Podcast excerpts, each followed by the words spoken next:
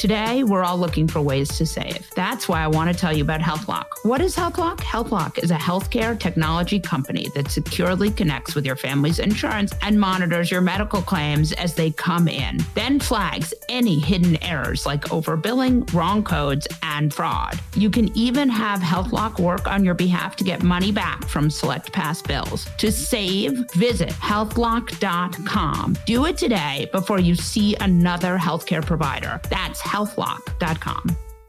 This is your moment, your time to shine, your comeback. You're ready for the next step in your career and you want an education employers respect. So you're not just going back to school, you're coming back with Purdue Global. Backed by Purdue University, one of the nation's most respected public universities, Purdue Global is built for people who bring their life experience into the online classroom. Purdue Global, Purdue's online university for working adults. Start your comeback today at purdueglobal.edu. When you buy Kroger brand products, you feel like you're winning. That's because they offer proven quality at lower than low prices. In fact, we guarantee that you and your family will love how Kroger brand products taste, or you get your money back. So next time you're shopping for the family, look for delicious Kroger brand products because they'll make you all feel like you're winning. Shop now, in store, or online. Kroger, fresh for everyone. Whether you're a savvy spender maximizing your savings with cashback rewards, a thrifty rate watcher seeking the lowest interest, or a travel enthusiast looking for extraordinary perks, Kemba Financial Credit Union has a visa to complement your lifestyle and unique needs. Apply today at Kemba.org to unlock a limited time 2% cash back on purchases and pay 0% interest on balance transfers for an entire year with a new visa from Kemba. You deserve a card that works for you. Restrictions apply. Offer ends June 30th, 2024.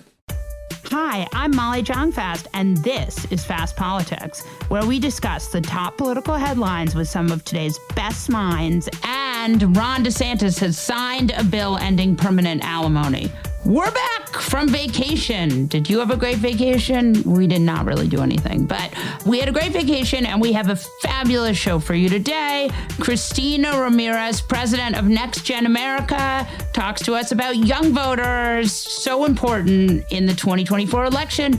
Then we'll talk to the Enigma of Clarence Thomas author Corey Robin about the latest fuckery in the Supreme Court. But first, we have the host of the enemies list, the one, the only fan favorite, the Lincoln Project's Rick Wilson. Welcome back to Fast Politics, fan favorite, personal friend of mine, the one, the only Rick Wilson. Molly Jong-Fast, how are you on this fine Sunday afternoon? Look, it's a weekend of a little bit of fuckery, a little bit of craziness. Some fuckery. Republican candidates pretending everything is fine, and this is just Everything is fine, Molly. What's the problem? What's the problem? What do you mean? a normal. There's only 71 election felony counts. I mean, he's twice impeached. He's twice indicted federally, state level. I mean, you know, he's just a normal Republican candidate, and and he might not even get the nomination, right? But Molly, but Molly, you're ignoring the national crisis. Joe Biden wore a pair of swim trunks with turtles on them. And he wore sneakers with tiny socks. Yeah, I'm sure you're not paying attention to the crisis this has caused around the world because Beachwear gate. because Beachwear Gate is clearly it it clearly says so much about America right now. Obviously, it's a sign that that he's trying to show solidarity with the global forces of cuckery. Here's the problem with Beachwear Gate. Aside from all the other he problems. was besi- besides for how stupid this is. I mean, he was on the beach. He was not wearing a shirt. I guess that's the problem. Biden was on the beach in Delaware. There were uh, the RNC posted the picture and said Joe Biden has taken seven thousand vacation days or whatever, thirty four, va- whatever the numbers were. But here's the problem. He, I mean, unless something enormous happens, he will be running against a guy who basically lived in Palm Beach for the winter. Yes. The vacation t- days argument does not work. Are you sure? I hate to disappoint all the Trump world political geniuses, and by political geniuses, I mean fucking morons. but th- this is not an argument that is going to work for y'all. It does not work. I'm sorry. I know that most of you are basically window licking people who, who like to have your gruel served served at room temperature, but it doesn't work. This is not going to solve your political problem that your that your that your candidate is a goddamn weird Palm Beach 50% of the time spends on the on the golf Who course. Who does crimes? Who- Who oh, does crimes? oh, and who does crimes? Who does crimes? And I'm sorry, call me crazy, but the other thing they tried to jack into some sort of like major scandal this week was that some moron left a itty bitty bag of cocaine somewhere in the visitor center of the White House. And I'm like, oh yeah, come on. As I said to somebody, I was like, oh, it was Laura, about Laura Trump. Laura Trump was like, ah. I'm like, listen, what did you think that Don Jr. just had bad pollen allergies? Get the fuck out of here. Well, I want to talk about the cocaine, cocaine gate. Cocaine found in the West Wing, an area where people tore. I was there a couple weeks ago. It's not mine. It's not I'm yours. You're since clean. I was 19. I know you're clean. But I do want to say it's not Joe Biden's. We can say we know it's not Joe Biden's.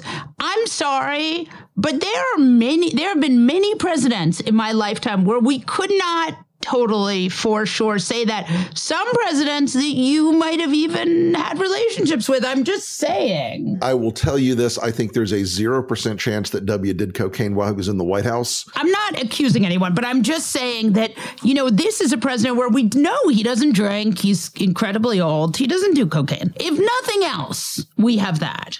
Yeah, I mean, I, I'm sure that I'm sure the big the big drug bust on Joe Biden's probably the occasional B12 shot. Right, exactly. He's up on Exactly. B12.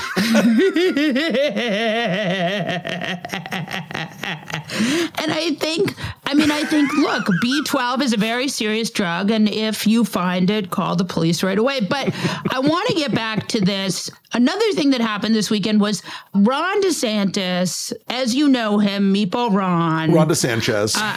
Ron, De, uh, Ron DeSanctimonious, as Jason Miller calls him in Playbook this weekend, has just been skirting along the, skidding along the bottom. I have, I'm making, by the way, for those of you, because this is an audio podcast and we don't have a video component yet, do you want a video component? Send Jesse Cannon messages on Instagram. you can find his Instagram. It just takes a little bit of doing, but I'm sure you can find it. So we're skidding along the bottom here. Ron DeSantis. He says, in fact, he, you know, he gives a mainstream media quote. He, you know, he avoids the mainstream media because he hates the uh, liberal media. That's a narrative, Molly. That's just a narrative. Yes, He says that's that a narrative. every time he gets any kind of question or criticism. That's the narrative. I'm like, no, moron. It's a fucking question. Jesus. But also, it, it does happen to be a narrative that is correct. Some narr- some narratives happen to be true, Ron. That's right. I mean, I think this is a narrative, and it's a narrative for a reason because it's what's happening. Right? A narrative is a description of the events as they occur, Ron. Perhaps this is what's occurring. You're getting your shit handed to you because as a candidate, you are a like 100 hitter. You're a bad candidate. God. He's a bad candidate. Thank God he's a bad candidate because he's a very good autocrat. The interesting thing in Florida, I'll give your audience a little bit of a little bit of dish. Yes, give us some Florida GOP dish since you know a lot of Florida GOP. I was with a bunch of lobbyists last night in the great state of Florida. Again? Again. And the night before. and the night before. But last night, and it's interesting because suddenly people are chit chatting again. Basically, the feeling is this Ron DeSantis bet the entire House, and everybody wanted to stay safe from his budget vetoes, right? Because in Florida, the governor has a line item veto, but only for the budget. So he can fuck people really badly. And, and DeSantis went ahead and did that to anybody who endorsed Trump or wasn't like cooperative enough with him or wasn't Right. wasn't like his little bitch boys. Well, here's the thing. This the the the political climate, you know, nothing nothing turns politicians to hate more than weakness. And the perception that this guy is suddenly weak and pathetic and lame and not the 27 foot tall, solid titanium giant killer that he pretended to be is biting in yeah. we're also hearing out in the rest of the country, not just in Florida. So, by the way, what'll happen is he'll come back here and try to this try this strong arm shit again, and people will be like, "No, fuck off. I would like my donations from Disney to come back, you know? And a lot of these guys get a lot of money from Disney, okay? Right. And, and from all these other people that he fucked over. And I just want to tell your audience one more time Ron DeSantis just signed a bill. If you want to, if you want to talk about a guy who, who is so fucking disconnected, there's an industry in Florida called the phosphate industry. They mine phosphate. It produces in the in the course of doing this a low level radioactive waste. Okay. Now, look, Right. radioactive waste bad all around, low level, but still, he signed a bill allowing the phosphate industry to now use the radioactive waste that they produce in building roads in the state of Florida. What? So once again, he signed a bill to allow the phosphate industry to use the radioactive waste that they produce in building roads in the state of Florida. I'm sorry, because what? Dirt is too fucking expensive because concrete is what you so you have to have radioactive waste in the road. I mean, we were already a state full of enough fucking mutants without radioactive roads. I mean, think about what's going to happen to your alligators. right? I mean, those some bitches are going to get to be like 40 feet long and they're going to have conversations. They're going to get opposable thumbs. Right. I feel like I saw this movie. The whole thing is it's it's like a it's like a, a Mad Max radioactive waste shit show. But he's just so bad. He's so bad at governing. He's good at being an authoritarian punk, and he's good at hurting people. Right. I want to pull on a thread here mm-hmm. and not plug my threads account. So, Elon Musk, because I think these two things sort of relate to each other. Elon Musk decided he was going to buy Twitter and sort of remake the mainstream media, right? I mean, that was what was coming from behind. He said, We don't need this stupid NPR. We don't need this stupid, you know, mainstream. We don't need Vanity Fair. What we need are citizen journalists like, you know, these sort of disgraced crypto bros or the Krassensteins. Those are going to be our journalists. We're going to remake the mainstream media. And, uh, he got going on it. He got all his tech bros in, and it didn't work, right? I mean, it just didn't work. Call me crazy. Call me crazy that the decline of Twitter and the arrival of Tucker Carlson happened almost simultaneously. You saw Tucker's numbers have gone way down too. I have. And when Tucker's numbers started to tank, it wasn't just that he didn't have the Fox ecosystem, it's that the place he chose to do it has been so fundamentally broken by Elon Musk's terrible business decisions.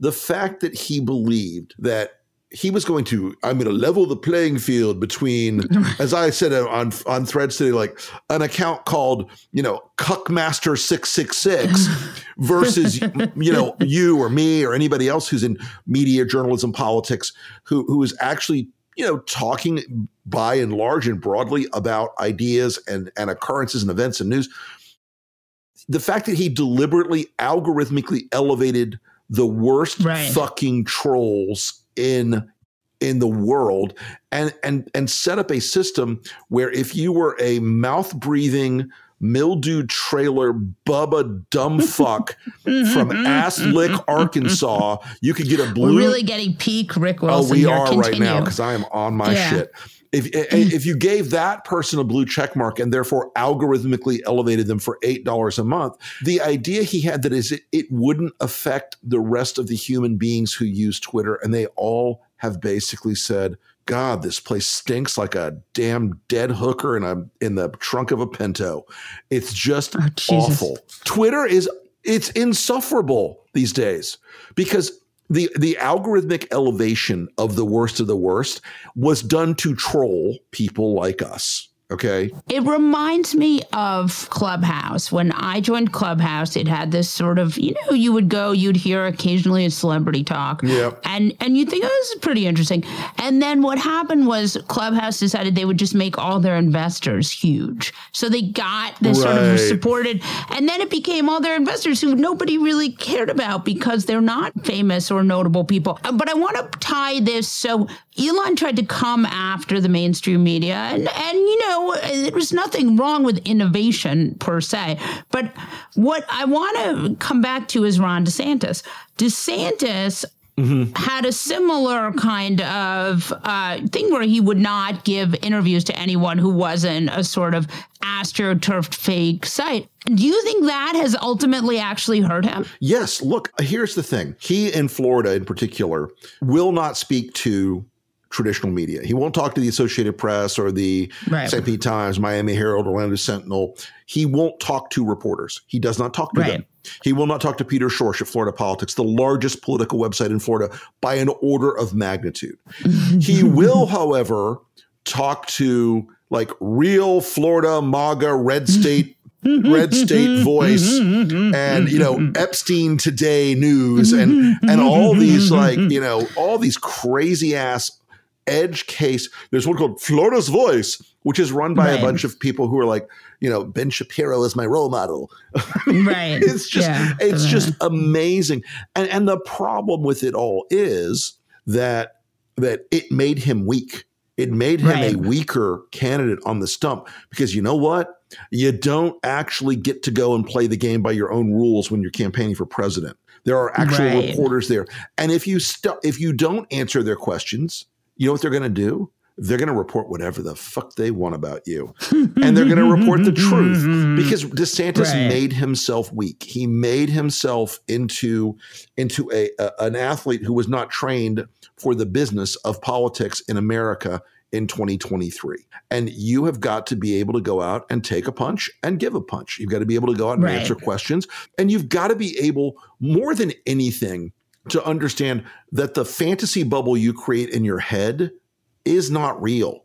The, the the line of BS you're selling yourself or your donors or your or your or your maniacal wife um, is not real. And so so th- as he's collided more and more with the fact that his numbers have gone down. Remember when he started, Right. He was the hope. He was the great hope. he was the golden child. right, right, right. It was basically and, and our survey about a year ago now, well, nine months ago, nine months ago, the first, I think nine months ago is when we started paying attention, like with our big survey.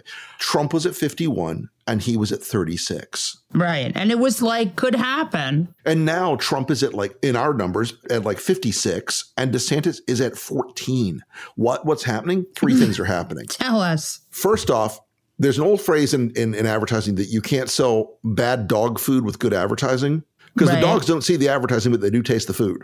So you can go out and pretend Ron DeSantis is the second coming and he's this great leader and all this other stuff. But people have met him before. But when you sit him down in a room and ask him questions and he gets pissy and cranky and weird because he's weird, it starts to drop off. When the mega donors are in these rooms and they're like, yes, obviously, well, what will happen is he'll get $100 million, that it will clear the field. Donald Trump will realize that Ron DeSantis is so powerful, he'll leave the race.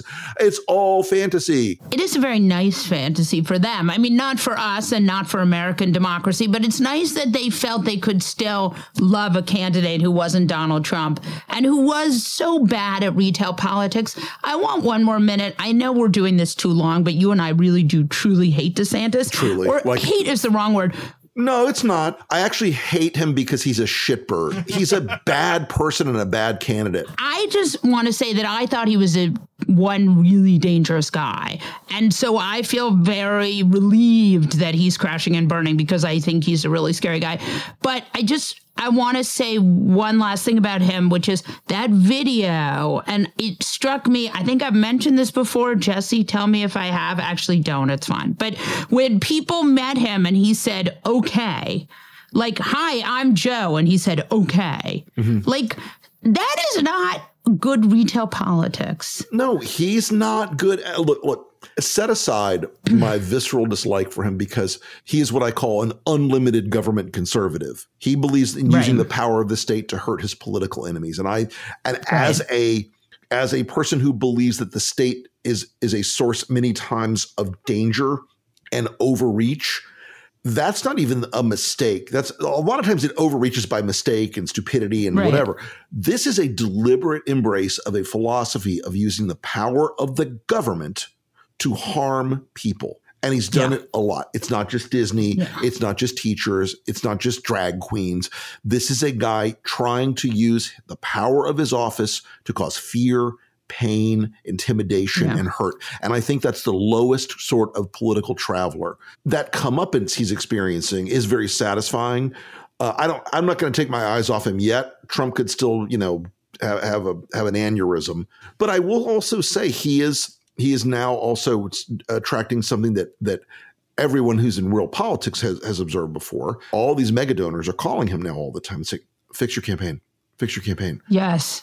That must be a fun experience. Have you had that experience ever? You know, Molly, I have been on both ends of that equation. I've been on the I've been on the end of the equation where they where I'm the guy who gets brought in after they fix the campaign, and I've been the guy on the other side of it. Not a good feeling, right? No, oh no, no, it's not a good feeling. That's not a good phone call. It's a dangerous phone call because if you don't turn it around immediately, the money cuts Right. off. And and by the way, that's Right. what's happening with the big guys right now. There's a slow drain off of him with the with the major candidates. Some of them are like, "Well, I guess I'll give Christie some money." But Jeff Roe, the guy he brought in to run Oh, his super wow. PAC, The guy that Puck News made famous for some unknown reason. yes, who spent a hundred million dollars of donor money last year on on on eleven candidates and elected one of them. So good ratio, bro. Right. My understanding is that after the weird serial killer, homoerotic Ron DeSantis, Yes, they we're talking. So,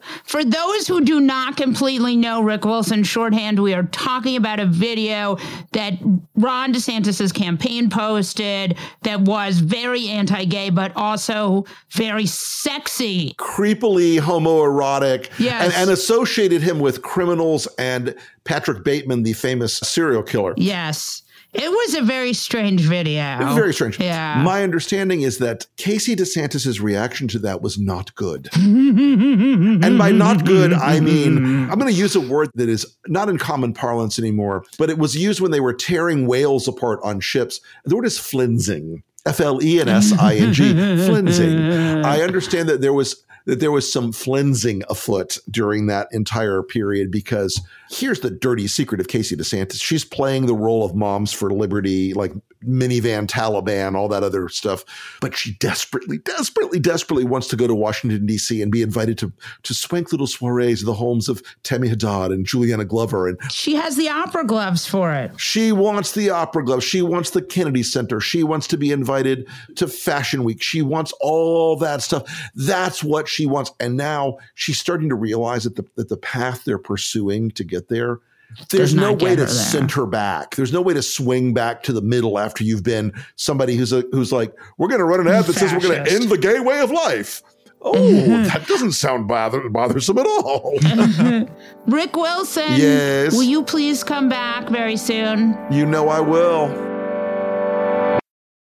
AI might be the most important new computer technology ever. It's storming every industry, and literally billions of dollars are being invested. So buckle up. The problem is that AI needs a lot of speed and processing power.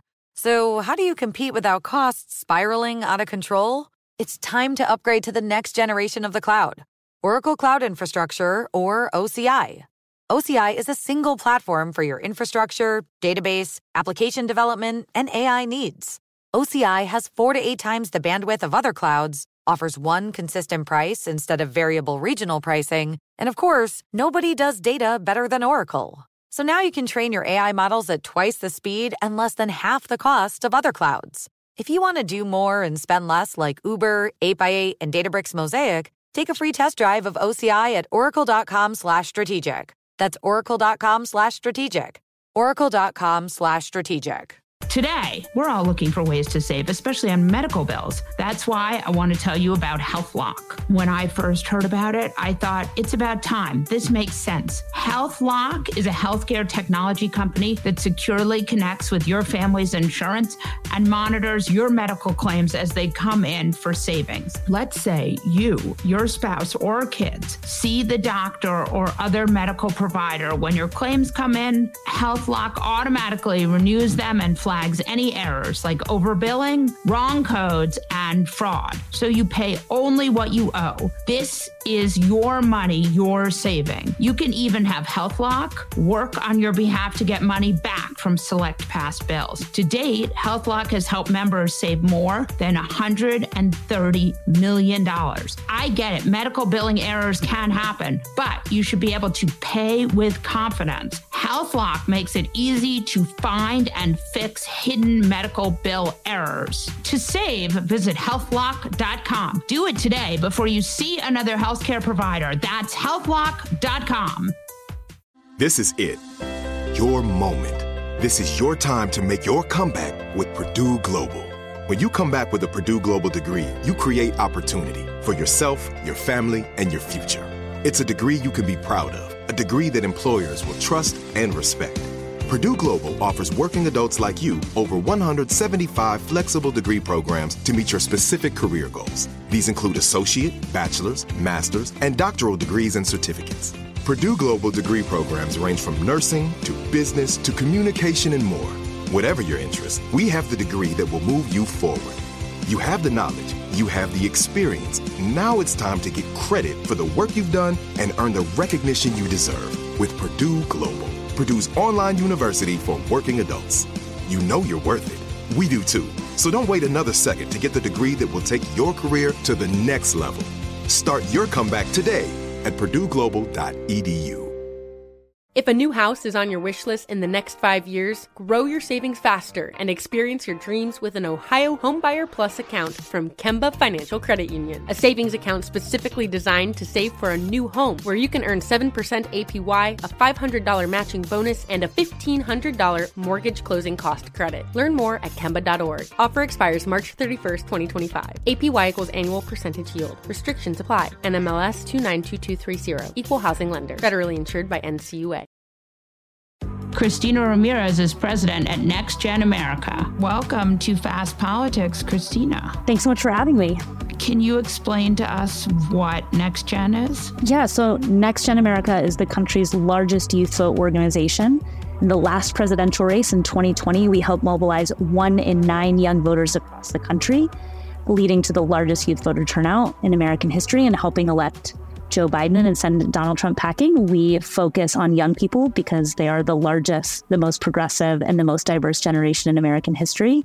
And we believe they have the power to remake American politics and save democracy. So, explain to me what that looks like. Yeah, so we organize young people anywhere and everywhere we can. So, we will, in this upcoming presidential race, we will be on hundreds of college campuses and battleground states talking to young voters, making sure they're registered, get them pledged to vote.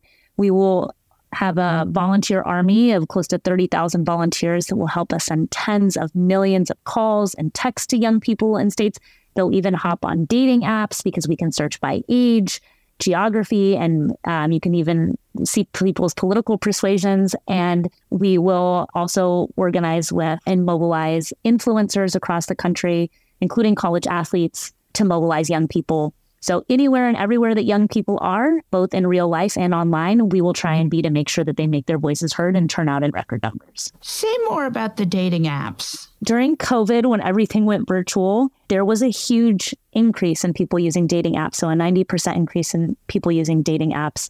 And we have always been trying to figure out new ways to reach young people. Where are young people congregating? Where are they meeting? And so we knew that they were meeting on dating apps. And dating apps, in some ways, you would think were set up just for organizing because we can search again by age. If we want to find someone, a young voter in Wisconsin, we can search by gender. We can talk to them also if we want to talk to young queer voters. You know, right now is Pride Month, for example, and 93% of young queer voters, of which one in four young people identify as queer, voted for progressive candidates. We are an explicitly progressive organization. So our volunteers will have real life conversations in dating apps, telling young people about what their voting plans are, making sure they're ready to vote. No, we're not trying to catfish anyone. No one shows up to their first date and surprise, right. it's a polling location or anything. But we will talk to people about issues that they care about and just make sure that they're ready to vote in the upcoming elections. Explain to me a little bit about what you are going to do in 24 and what that's going to look like. I think everybody knows this is going to be a huge, huge election. Our organization has been around for 10 years. We were started a decade ago with the premise that if we could organize young people to scale, we could take on one of the biggest challenges that our country faces, which is the climate crisis. And I'll tell you, 10 years ago, most political strategists thought it was a waste of time and money to focus on young people. And it's 10 years later, we've had three consecutive elections with historic youth voter turnout. And we want to keep up that momentum. At NextGen America, we endorsed Joe Biden and Kamala Harris. And we endorse them because no administration has done more to deliver on progressive policy change when they were talking about climate change, student debt, gun safety reform, gay marriage, and the list goes on. That is why we endorse this administration so early, because for us, it's not enough about a party or any single one politician. It really comes down to policy that helps make young people's lives better. So we're going to be doing everything we can to talk to and connect to young people to make sure they know what's at stake this election and help millions of them. We'll be contacting 10.5 million young people roughly across nine states to try and turn them out this election. What do you think? I mean, it's interesting because it's like you've seen we've seen a lot of people on the right. They know that young people, they are Democrats. They do not respond to this sort of Republican oligarchy. And you're seeing like real beginnings of anxiety when it comes to conservatives. I'm just curious like this is a theory you guys have had for a while but it's only recently that that young people have really kind of delivered. Why do you think that is? Well, there's several. It is true. Republicans are now reaching fever pitch about young voters because they are voting so overwhelmingly for Democrats. And that is not historically the case. You know, up until about 2004, Republicans and Democrats pretty evenly split the youth vote. And today you see that young people, you count Gen Z and millennials, they are now the largest voting bloc and they are clearly repulsed by the Republican Party. And the Republican Party has a few choices. They can change their policies to answer to a very progressive generation. Of course, they're not doing that. Instead, they're going full throttle on policies to further exclude a very young, queer, a very diverse generation, and also make it much harder for them to vote. But like I said, our organization has been around for 10 years. There have been other projects, but there's been very little investment from progressives or conservatives into young voters. And so it's taken time. In some of the states that we're in, we've seen the youth vote share increase over six years, eight years, some sometimes 10 years, because this is an electorate where a lot of candidates and campaigns are not going to put the money and time into talking to young voters because they are new or infrequent voters. And so, what we've been able to prove in a place like Pennsylvania, where we've been for since 2016, is that if you invest and start registering and engaging young voters early, that over time they will turn out. That it's not a question. This is not, young people are not apathetic. This is actually the most civically engaged generation in American history. It's about putting time and money into young people and then again, delivering on progressive policy because that is ultimately what young people care about. They are voting overwhelmingly for Democrats, but a huge percentage of them actually see themselves as independents, even though how they vote is not necessarily the case. So basically, you're saying if you treat young people the way you treat other voters, Right. If you, you they'll behave the way other voters behave. Right. If you spend time and money engaging with young people, guess what? They turn out. And there's a whole lot of young voters. Like I said, there's 70 million young eligible voters from when uh, Biden and Harris took the presidency in 2020. By 2024, there will be 17 million young people that will have turned 18 in that time period. That is a huge number of young people that have become eligible to vote just in this short time period. So I want to ask you one of the things that the pundit industrial complex is is quite passionate about is this idea that that even though Biden's been this wildly successful president and he's achieved a lot of progressive victories and infrastructure and this and that, that people think he's too old. What do you think about that? You know, there's several things. One, I think for young people, we get asked this question all the time. And I like to remind political pundits that it is true that in 2020, Joe Biden was not the candidate of young voters but it was the guy that was actually even older than him that was their candidate, which was Bernie Sanders. So it really had nothing to do with age. It had everything to do with progressive policy. And what drives me crazy about the political pundit class that talks about Joe Biden's age is that they often forget to mention Trump's age. I mean, he is no spring chicken himself. And to me, honestly, it wouldn't matter if Donald Trump, and I think a lot of young people understand this too, if Donald Trump was 50 years younger than Joe Biden, because his policies feel straight out of the 1950s, that whether you are talking about women's rights, abortion, LGBTQ equality, climate change, gun safety legislation, race in America, on any single issue, it is day and night between the two candidates. And we don't want to go backwards. Young people do not want to go backwards. We want to go forward.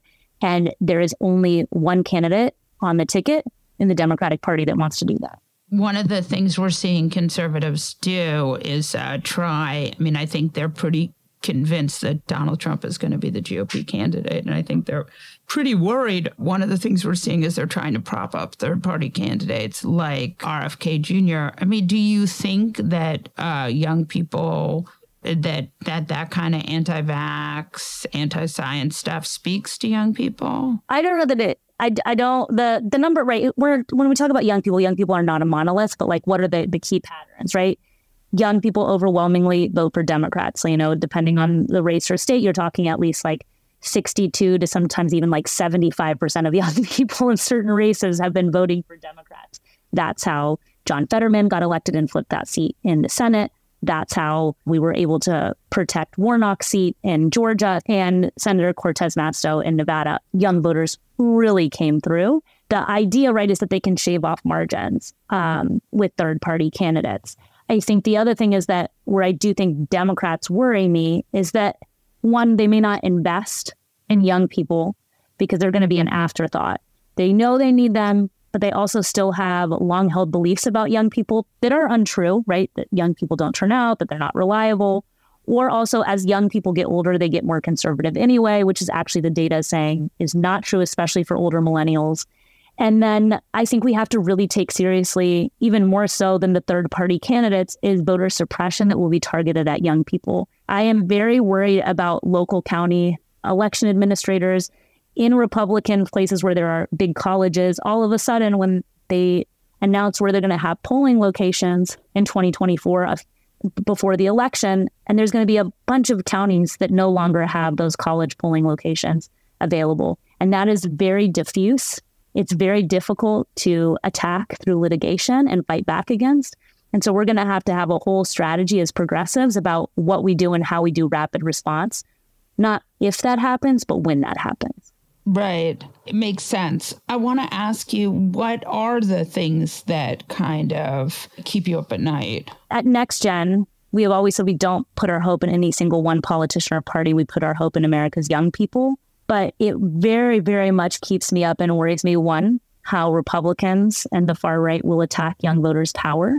Two, that we have made big progress on climate change, the most existential crisis of our time. And that if Republicans gain power, they will roll back the gains we have made. We need to continue to make gains, not be fighting to hold on to what little we've gained. And the last part is that we've also seen what they have done long term. The fact that, you know, this coming week is the year, uh, a year to the date, when we saw the reversal and overturning of Roe v. Wade and abortion access limited to tens of millions of people. And going back 50 years overnight, they can continue to do that on many issues. And so I think this is a very pissed off generation, as well they should be. They're exercising their power.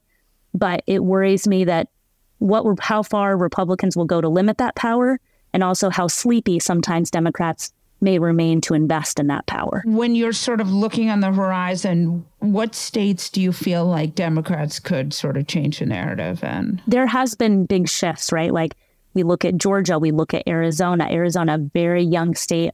A lot of what changed Arizona, which I don't think it's told enough in the narrative, is especially a lot of young Latinos organizing in that state, building that electorate over time. And then the big battleground states we know will prove in 2024. We know we need to be in Pennsylvania. We know we need to be in Arizona, Georgia, and Wisconsin, Nevada. But also, where can we shift the map long term? Had we gone back six years ago and said to Democratic political strategists that Georgia was going to be a bellwether and be able to determine the outcome of the rest of the country for the Senate, for the presidency, people would have laughed at that. And that shifted because of people like Stacey Abrams of NCUFOT, who did the hard work of registering and organizing voters that most people ignored. So, you know, I also live in my home state of Texas, where it's the third youngest state in the country. One in three eligible voters is under the age of 30. It's also one of the most diverse places. We have to be willing to make long term investments in changing states and understand that demographics are not destiny, they're simply a core ingredient in the recipe for change. Do you think Texas is a pipe dream for Democrats? 100%. I do not think that. Um, I think it's a big state and it's a big prize, and that Republicans know they need to hang on to it.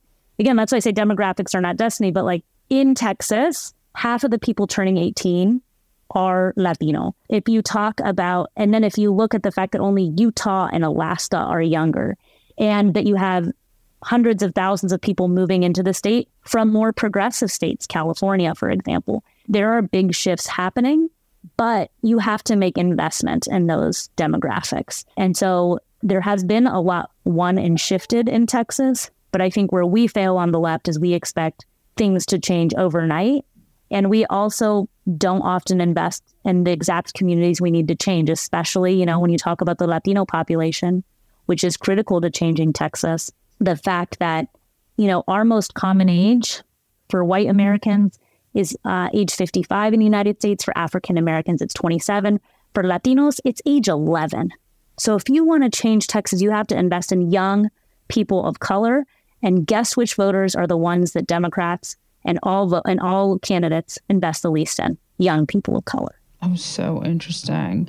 And what would you say to people who say that, like, the Latino vote, Democrats are having trouble with the Latino vote? Yeah, I, I think about, you know, in my state, especially in South Texas, gets pointed to in Florida. That's right. The Latino vote is not monolithic. People ask me all the time, you know, in Texas, are Latinos Republicans or Democrats? And I say, we're neither, we're poor. And who comes and speaks to our pain and what we face in our pain will win our vote. So in the Valley, you have counties where during the Democratic primary, long term held by Democrats, Bernie Sanders won those counties hands down during the 2020 Democratic primary because he spent a lot of time and money talking about $15 an hour, supporting unions, making sure there was access to higher education for everyone. Basic bread and butter issues to make people's lives better. And then you had Trump come in and win because Trump put in money. I think you can see it as there is the still Latinos are overwhelmingly Democratic, but there's a portion of the Latino vote for up that's up for grabs. I don't necessarily think that's a bad thing. I think that that means Democrats have to do a better job and that they have to lead with strong economic populist messaging because most Latinos make um, under uh, are the ethnic group that are least likely to make more than $15 an hour, are the least likely to have health care, the least likely to go to college. So speak to that pain and you will win the Latino vote. You know, we have this very tight labor market. We have children working in factories. We have Republicans trying to ease child labor laws so that they can have children working in factories. Are you surprised that there isn't more interest in a path to citizenship? So I spent my first job, I spent a decade across Texas organizing mostly undocumented construction workers and I spent years believing. I remember participating in the 2006 mega marches, and for people that don't remember, those were up until the the uprisings that happened around Black Lives Matter. Those were the largest marches that had happened in U.S. history, and strikes of day long strikes by millions of undocumented workers striking. And I believed when I was young that with so many people striking and so many people mobilizing, that of course there would have to be action. And instead, we saw Republican states, local municipalities, and even some Democrats go after the immigrant community and pass really draconian policy. It's in the economic best interest of this country to create a pathway to citizenship, but it is not in the best interest of big business to do so. I saw from 10 years of organizing undocumented construction workers who were often not paid for their work, who were often left injured on the job, that the status quo was good for business. It wasn't good for American born workers, it wasn't good for immigrants, but you know who benefited were the largest construction companies in my home state, the largest contributor to the Republican Party, also happened to be the largest employer of undocumented labor, which was the construction industry. So I think we have to remember why we are where we are, but there's still a lot more organizing we have to do. And that's why building political power is ultimately, I think, how we will win citizenship because the economic reality that benefits big business, whether we're talking about in agriculture, construction, um, housekeeping, or in these factories where young people are being employed, children being employed to do adults' jobs. Thank you, Cristina. Thanks so much. Hi, it's Molly, and I am wildly excited that for the first time, Fast Politics, the show you're listening to right now, is going to have merch for sale over at shop.fastpoliticspod.com, you can now buy shirts, hats, hoodies, and tote bags with our incredible designs. We've heard your cries to spread the word about our podcast and get a tote bag with my adorable Leo, the rescue puppy, on it. And now you can grab this merchandise only at shop.fastpoliticspod.com. Thanks for your support. Corey Robin is a professor of political science at Brooklyn College and author of The Enigma of Clarence Thomas. Welcome to Fast Politics, Corey Robin. Nice to be here. So, wanted to talk to you about the Supreme Court because that's really it's Supreme Court season, right? It is. Yes. It's uh, silly season. It used to not be that the Supreme Court would just dump all of their controversial opinions and go on vacation. Yeah, no, it's become an annual thing, the way to kick off the summer. It's it's interesting. Yeah. Let's talk a little bit about your favorite and mine. Is it favorite? I think favorite is the wrong word. He's actually the longest serving justice. He is. People don't realize how young he was when he was appointed to the court. We're talking about one Clarence Thomas. Don't I actually do because when Clarence Thomas was going through the Anita Hill hearings, my grandfather was still alive, Howard Fast, and he was not quite a communist anymore, but both he and my mother were quite enraged with Justice Thomas as a pick, especially because of how young he was. Yeah. And, you know, now he's going to be, in a few years, he'll be the longest serving justice in American history. So it's a little ironic because he's the worst. Talk to me about his incredible scandal. I feel like scandal is like not the right word because it's kind of an understatement. Like, what's scandal? Scandal plus plus plus. Well, I mean, as everybody knows now, he's been getting these extraordinary gifts, mostly from Harlan Crow, who's a real estate tycoon out of Texas, not declaring them and living, you know, a pretty fancy life. But I honestly, I think the bigger scandal is that Thomas, pretty much in his court opinions going back to the 90s, laid out a roadmap for how and why wealthy people should have access to public officials and justified this. And, you know, I'm hoping that come coming out of this is not only that, you know, these ethics rules get enforced and all the rest of it, but people take a closer look at what Thomas has basically been telling us since he joined the court. Which is what? That wealthy people have a kind of access to public officials that ordinary citizens don't and not only do they have that access, but they should have that access. And to try to limit them from having that access is to go against the rules of basic democracy. That has right. been Thomas's opinion when it comes to campaign finance. And it's it's a kind of an extraordinary opinion because it basically sets out the rules of the road for for living in an oligarchy.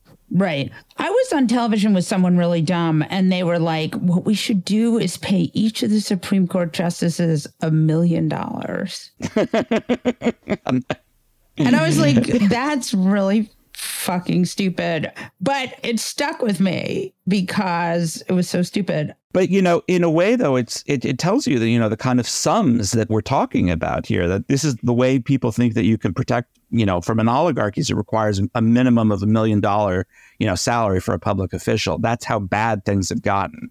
Right. First of all, the idea that it's so hard to find people who will serve on the Supreme Court and thus you have to pay them. I mean, there are so many parts of this idea that is stupid, right? Yes. Like, I mean, you know, you have a fucking Federalist Society whose entire goal is to just groom great numbers of young conservatives to be on that said court. So, what are the sort of consequences of Clarence Thomas's relationship with Harlan Crow and what it's opened the door to? I think the real problem here is is not the actual relationship between him and Crow. It really is the rightward turn of the court. I mean, you just talked, you know, just now about the Federalist Society. Whether these people are, you know, getting payoffs or not, they are, you know, dedicated to pushing the court in this direction where the rules of the road you know, are such that you know, you know, men of tremendous wealth have the kind of access and you know that ordinary citizens don't. And I think that's really the biggest problem here. I mean, we could talk till we're blue in the face about ethics reforms and all the rest of it, and it should happen. None of that will undo that pipeline that the, the Federalist Society has created. None of that will undo that. And that's what we're living with and, and I think really need to focus on. And there is no liberal answer to the Federalist Society. No, no. I mean, historically, we've had reactionary Supreme Courts throughout American history. That's it's not new, but they've never been undone by a kind of a liberal version of the Federalist Society. It's always been overwhelmingly popular social movements, you know, really cataclysmic social conflicts that have been able to undo the work of a reactionary court. So I think to try to come up with some counterpart to the Federalist Society, liberals and Democrats have been trying to play that game for quite some time. Let's come up with a version of Fox News. Let's come up with a version of X, whatever X is on the right. That's not how you're really going to undo this work that the right has been able to do. Right. Let's talk a little bit about this idea of Republicans trying to cement minority rule. Yes. The first thing to remember is that the Constitution, and liberals, I think, have a hard time remembering this because they have a view of the Constitution that's derived from the 1950s and the 1960s when you had all kinds of civil rights reforms happening and so forth.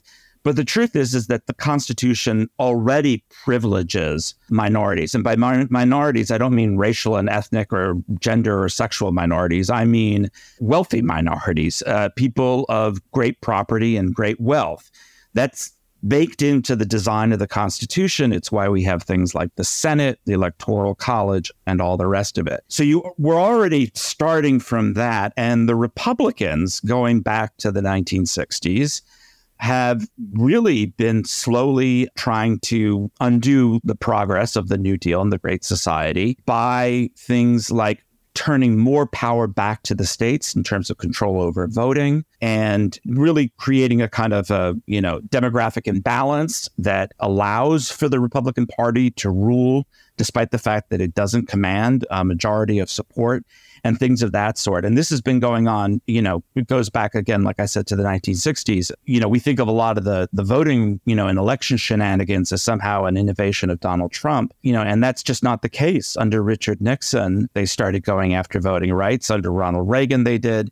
And so this has really been a long term project.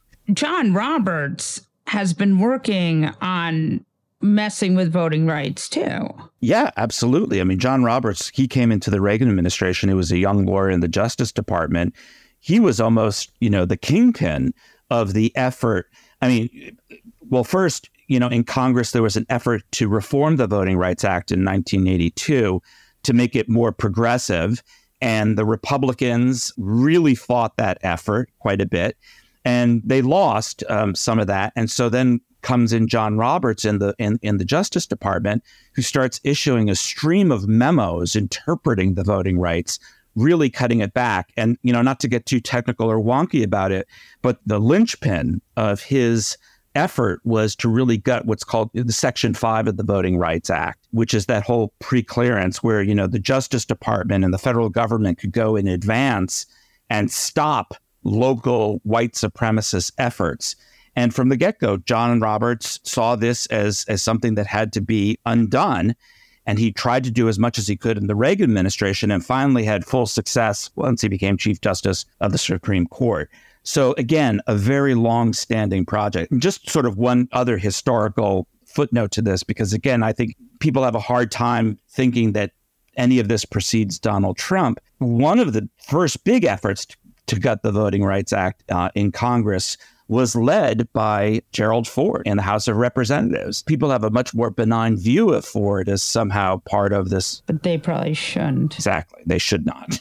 yeah. The, the thing I always think about with Trump and Trumpism is that Trump did a lot of the stuff Republicans were quietly doing. Right. But he just did the much louder. I would put it even more strongly than that. He vocalized what they were doing. He put it into words. And that's really the innovation is, is, you know, he just put into speech what had been done, as you say, quietly in practice. Right. I mean, that was sort of Nixonian in a way. But I do think of like the a lot of the Supreme Court stuff we're seeing now was Roberts trying to quietly shift the country with the court. And then all of a sudden you had these Trumpy justices come in and be like, we don't need to be quiet about it anymore. Exactly. And so that's, you know, come back to Clarence Thomas. Thomas was somebody who was always saying the quiet part out loud. Nobody ever paid attention to him because they thought he was not very smart or, you know, they thought he was, you know, Scalia's puppet. But the truth of the matter is he was always the avant garde, leading the avant garde on the court. It was an avant garde of one.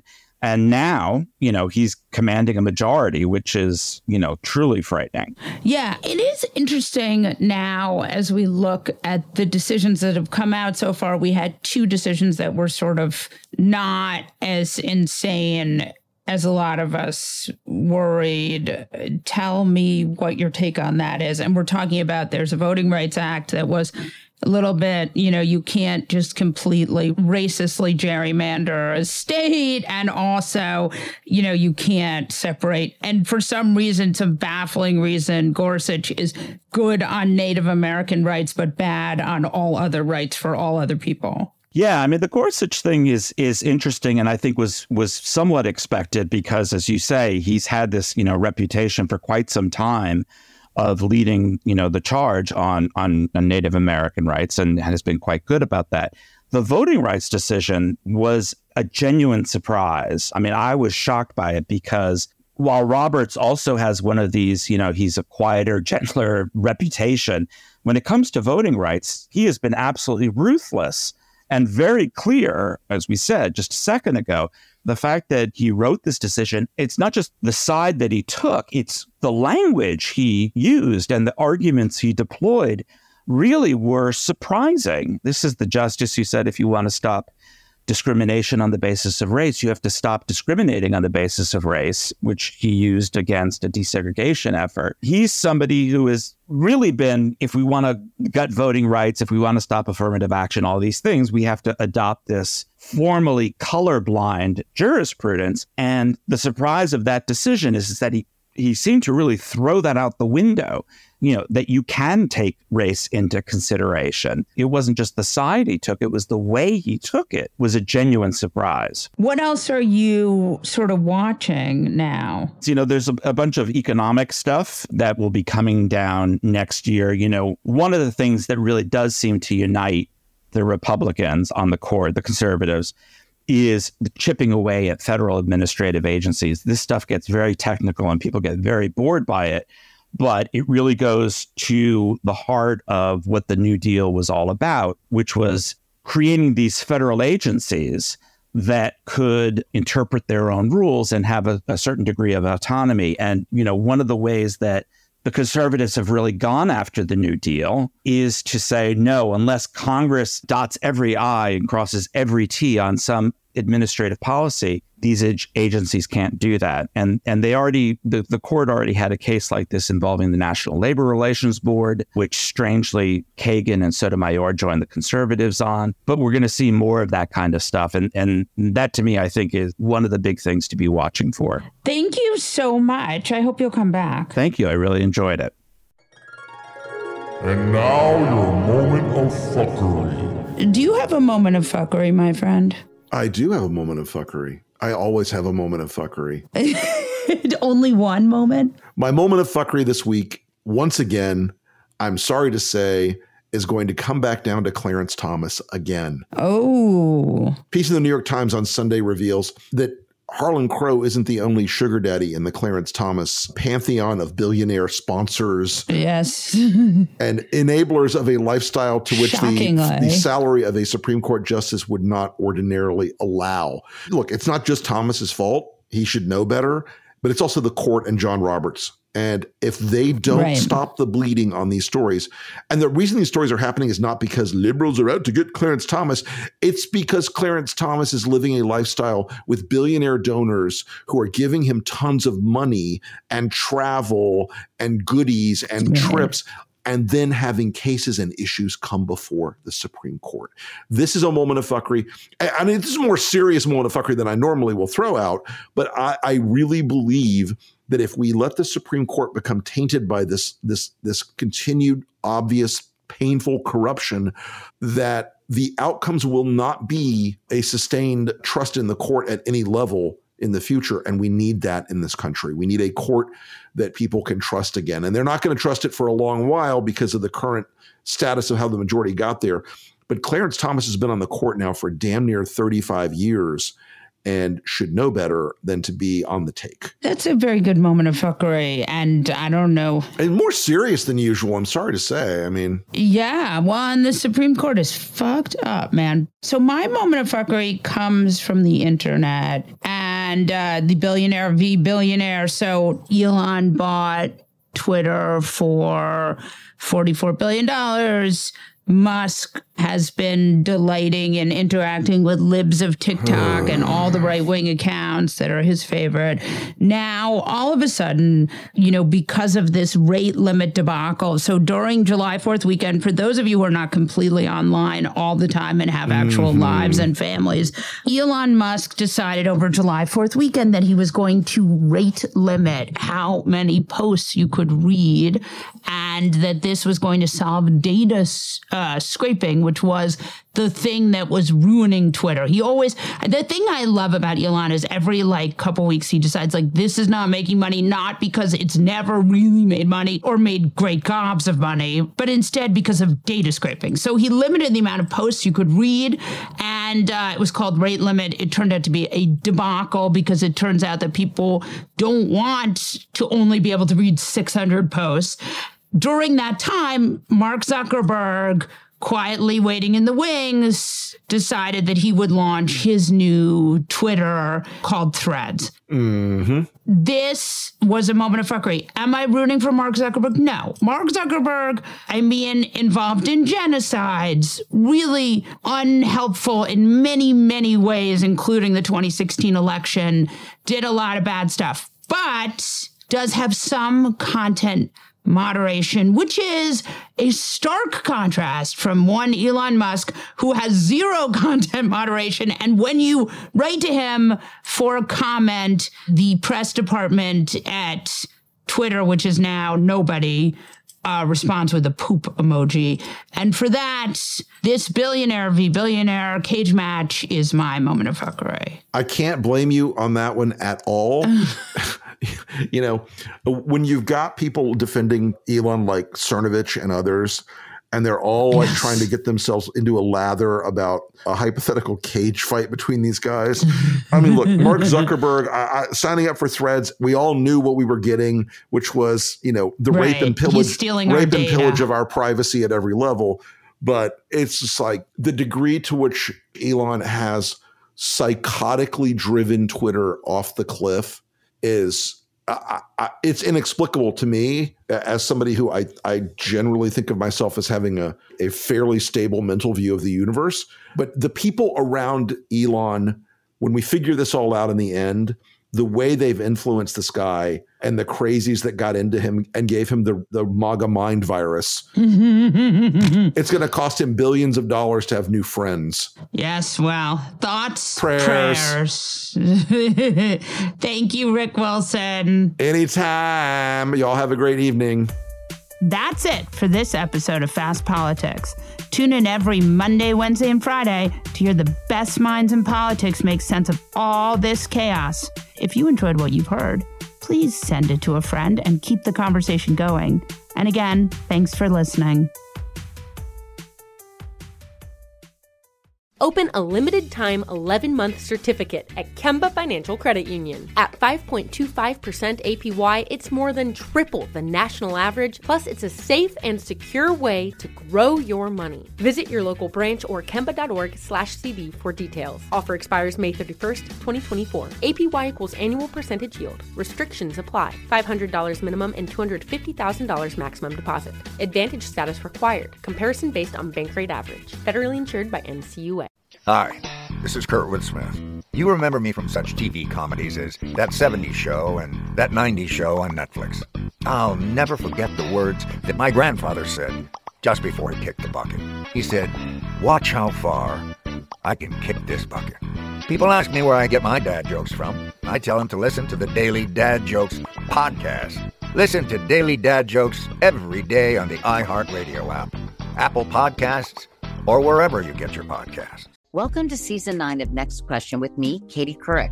I've got some big news to share with you in our season premiere featuring the one and only Kris Jenner. Oh my gosh, congratulations. That is very, very exciting. And that's just the beginning. We'll also be joined by podcast host Jay Shetty, Hillary Clinton, Renee Fleming, Liz Cheney, and many more. So come on in, take a break from the incessant negativity for a weekly dose of fascinating conversations. Some of them, I promise, will actually put you in a good mood. Listen to Next Question with me, Katie Couric, on the iHeartRadio app, Apple Podcasts, or wherever you get your podcasts. Bring a little optimism into your life with The Bright Side, a new kind of daily podcast from Hello Sunshine, hosted by me, Danielle Robay, and me, Simone Boyce. Every weekday, we're bringing you conversations about culture, the latest trends, inspiration, and so much more. I am so excited about this podcast, The Bright Side. You guys are giving people a chance to shine a light on their lives, shine a light on a little advice that they want to share. Listen to The Bright Side on America's number one podcast network, iHeart. Open your free iHeart app and search The Bright Side.